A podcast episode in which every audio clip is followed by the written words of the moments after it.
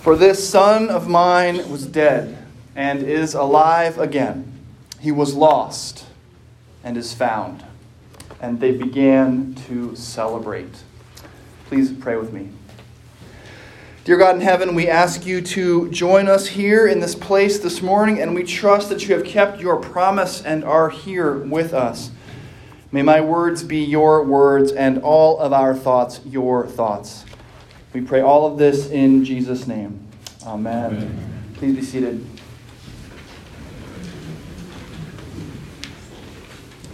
The father son relationship is a complicated one, and I say that as someone who has his father sitting in the front row.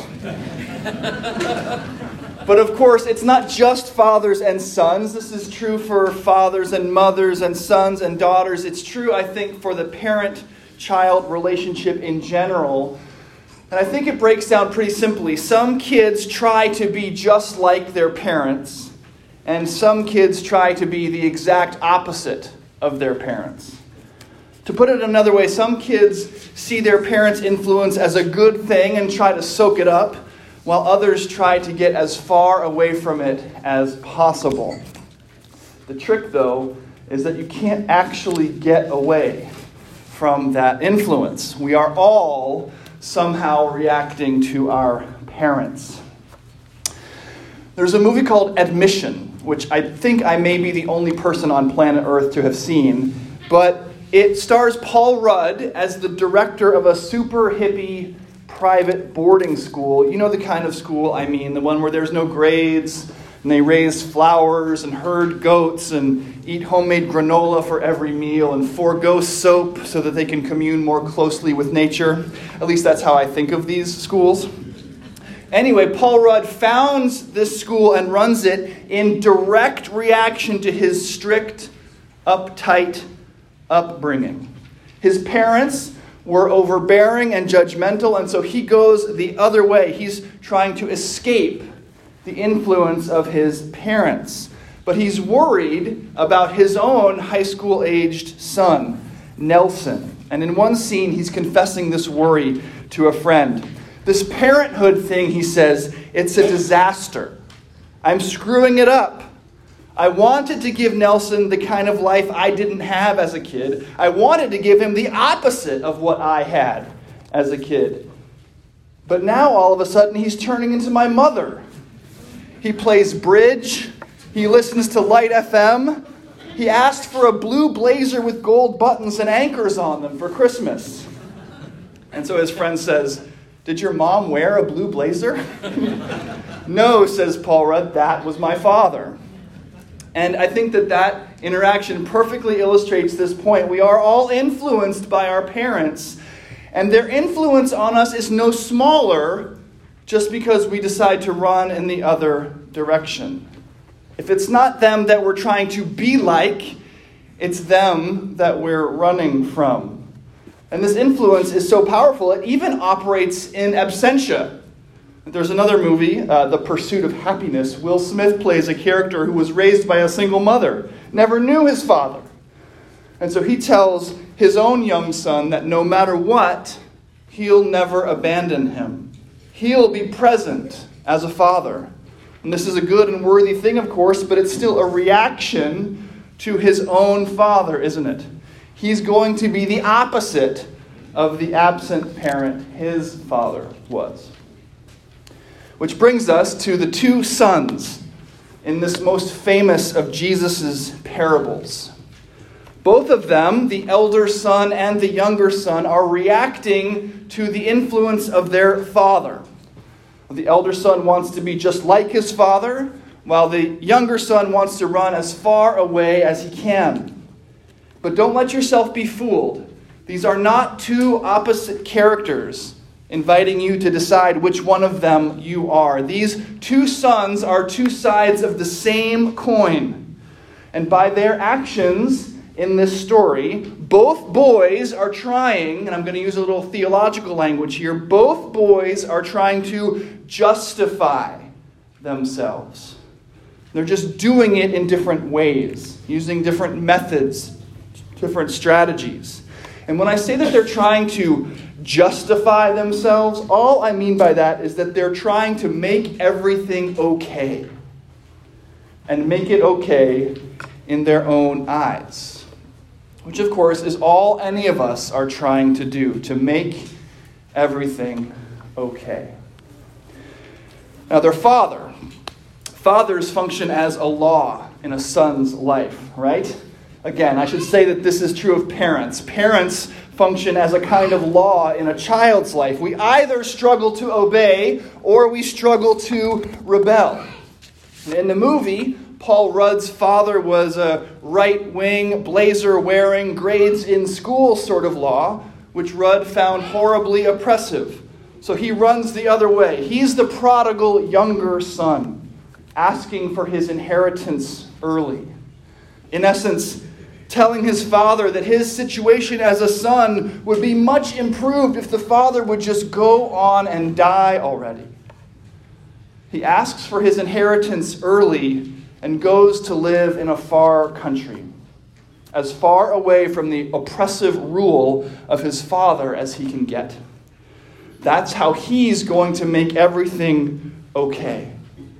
And while this seems, at first blush, like an attempt on the part of the younger son to justify himself through disobedience and sin, it's actually an attempt to justify himself through obedience and sin.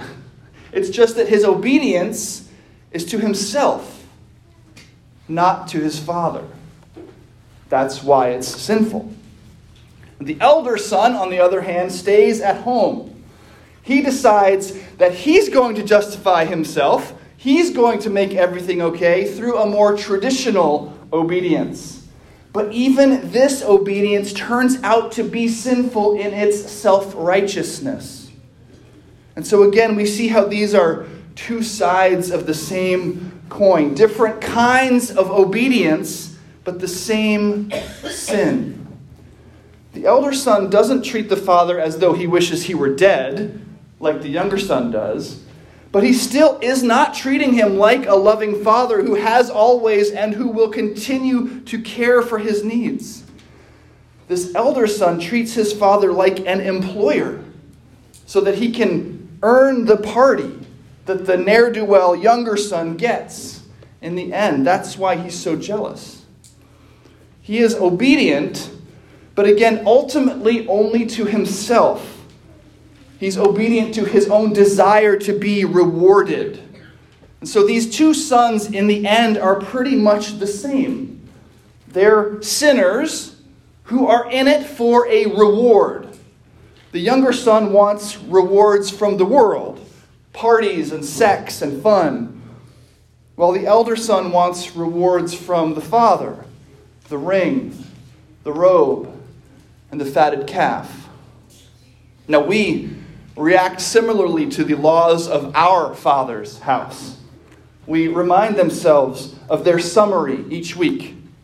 Hear what our Lord Jesus Christ says, I announce to you. You shall love the Lord your God with all your heart, with all your soul, and with all your mind. This is the first and great commandment. And the second is like it.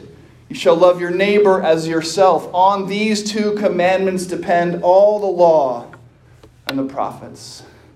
Makes the laws of your earthly father's house seem pretty tame by comparison, don't they? I think I had to uh, keep my elbows off the table, not talk back, do as I was told, and not be mean to my sister. But love with all the heart, soul, mind, and strength. Love of neighbor as oneself. You can see how someone might run away. In light of commandments like these, it makes sense that the world would act like the younger son, pretending that God is dead and descending into dissolute living. Our world is populated overwhelmingly by prodigals still in their far off lands, kneeling at the sty with the pigs and telling themselves that they're enjoying a sumptuous feast. They are justifying themselves by being fervently obedient to themselves, to their bellies, to their desires, to their lusts. But those of us who consider ourselves at home with the Father can forget what He's like too. Even those of us in the church who consider ourselves Christians can find ourselves eating out of a pigsty, just like those prodigals.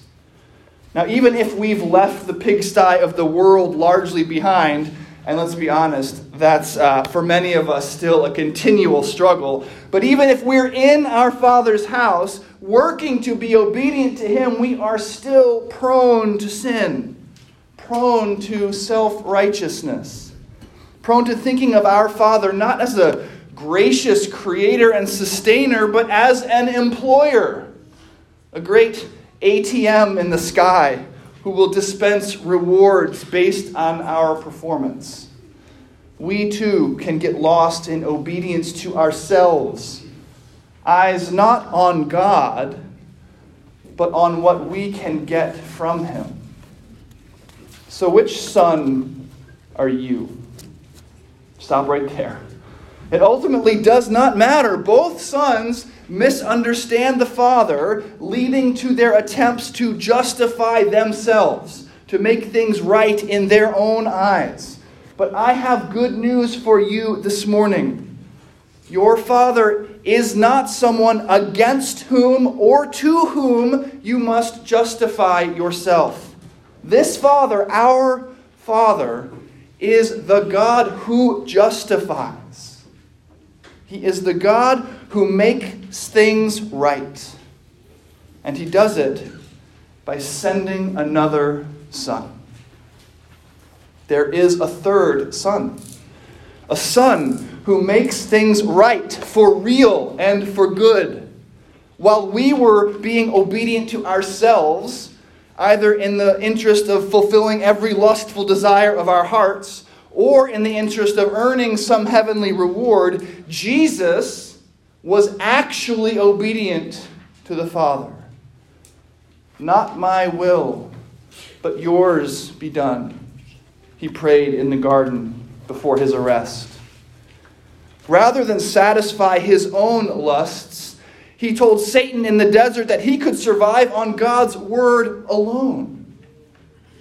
Rather than seek reward from his Father, Jesus sets his birthright aside Though he was in the form of God, Paul writes to the Philippians, Jesus did not count equality with God a thing to be grasped, but emptied himself by taking the form of a servant, being born in the likeness of men. And being found in human form, he humbled himself by becoming obedient to the point of death, even death on a cross. So, which brother are you? Are you eating at the pigsty, but beginning to discover that all your lusts, even met, can't satisfy you? Don't let that guilt get in the way. You don't need to justify yourself. There is another Son who has justified you. Or are you standing haughtily to the side? thinking that this father of yours better give you the party you've earned. Don't let that pride get in the way. You don't need to justify yourself. There is another Son who has justified you. Jesus Christ, the Son of God, is God incarnate, and He is a God who justifies. He is the God who makes things right and his accomplishment on the cross and the victory celebration that comes with it is yours for free. You don't need to earn it, you don't need to deserve it. No matter which brother you are, you need Jesus. No matter who you are, you need Jesus.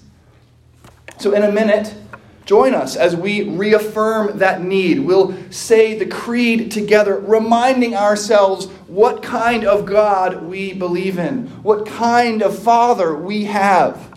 A Father who created the world and then sent his Son to redeem it. For us and for our salvation, we'll say together. He came down from heaven. By the power of the Holy Spirit, he became incarnate of the Virgin Mary and was made man.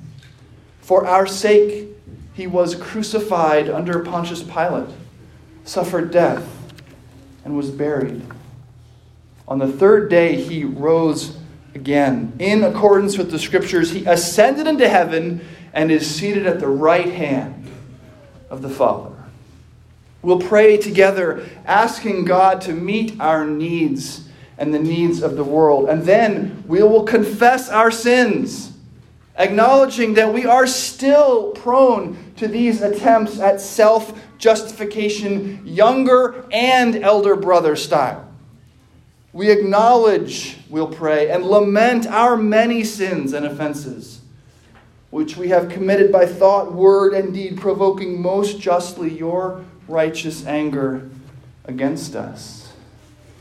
But then, ah, then we'll hear the absolution and the comfortable words Almighty God, our Heavenly Father, who in His great mercy promised forgiveness of sins, have mercy upon you. Pardon and deliver you from all your sins, confirm and strengthen you in all godliness, and bring you to everlasting life through Jesus Christ our Lord. This forgiveness of sin and recitation of the promises we have in Christ are the prelude to our weekly version of the great feast which the Father throws to welcome home his prodigal son. Quickly, bring out a robe, the best one, and put it on him. Put a ring on his finger and sandals on his feet, and get the fatted calf and kill it. Let us eat and celebrate this son of mine was dead and is alive again. He was lost and is found. And indeed, they began to celebrate. And we too celebrate, feasting at our Father's table, bread and wine broken and poured out for you, Jesus' body and blood given for you to make you just to justify you, to make everything okay, for real and forever. You, who once were dead, are now alive. You, who were lost, have been found in Jesus. You, who were far gone, are now at home. Thanks be to God. Amen.